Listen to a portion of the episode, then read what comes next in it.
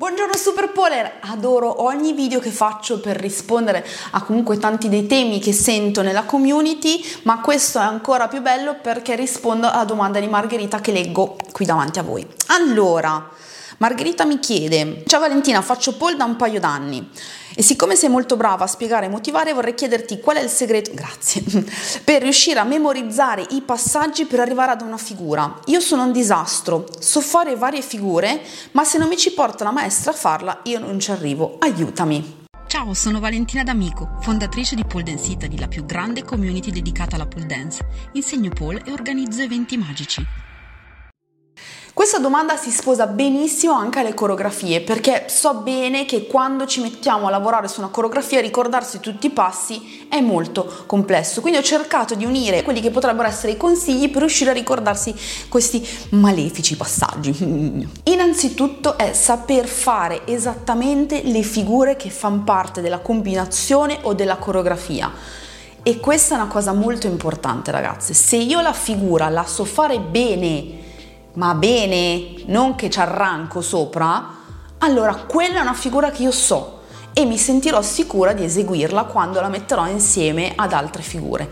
Se io ogni volta arranco un pochino, faccio un po' fatica, il mio cervello starà lì a pensare a come non morire e come riuscire ad eseguirla, quindi è chiaro che non vi ricorderete la figura dopo. Quindi prima regola, io so esattamente fare e gestire ogni singolo elemento. L'altra cosa è imparare la coreo o la combo in pezzi, ovvero non cercare di immaginarselo come un'unica massa di informazioni, ma spezzettandolo.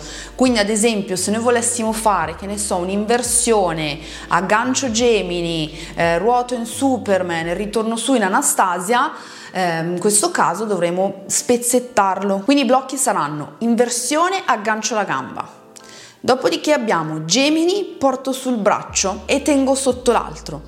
Da lì avremo il blocco rotazione Superman e poi avremo il blocco mi tiro su e vado in Anastasia.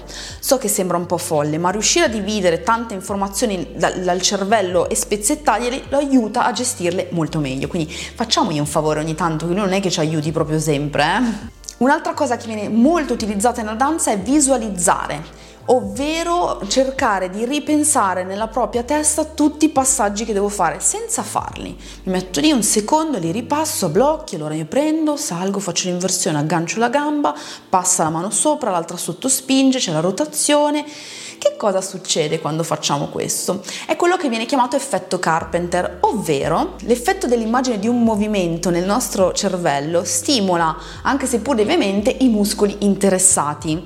Quindi il cervello non distingue esattamente se lo sto fisicamente facendo o solo immaginando. Il risultato è che rinforzo il consolidamento dell'azione dell'attività che poi i muscoli andranno a fare nella realtà. Se ci pensi è una cosa che succede con i film, magari vedi un film con una scena molto triste e incominci a piangere, eppure a te non è fisicamente successo niente, oppure ti senti scossa da una scena, no? Eppure tu mm, sei tranquilla seduta sul tuo divano. Sfruttiamo questa cosa a nostro vantaggio. In che modo? Se abbiamo bisogno di guardare, possiamo fare un video e riguardarcelo e poi memorizzarlo, proprio ripercorrerlo, oppure ti fermi un attimo, ripercorri nella tua testa tutti i movimenti, ti concentri sui passaggi e questo ti aiuterà veramente a cambiare tutto l'approccio poi sul palo. Bene, e ora spegni tutto e corri ad allenarti.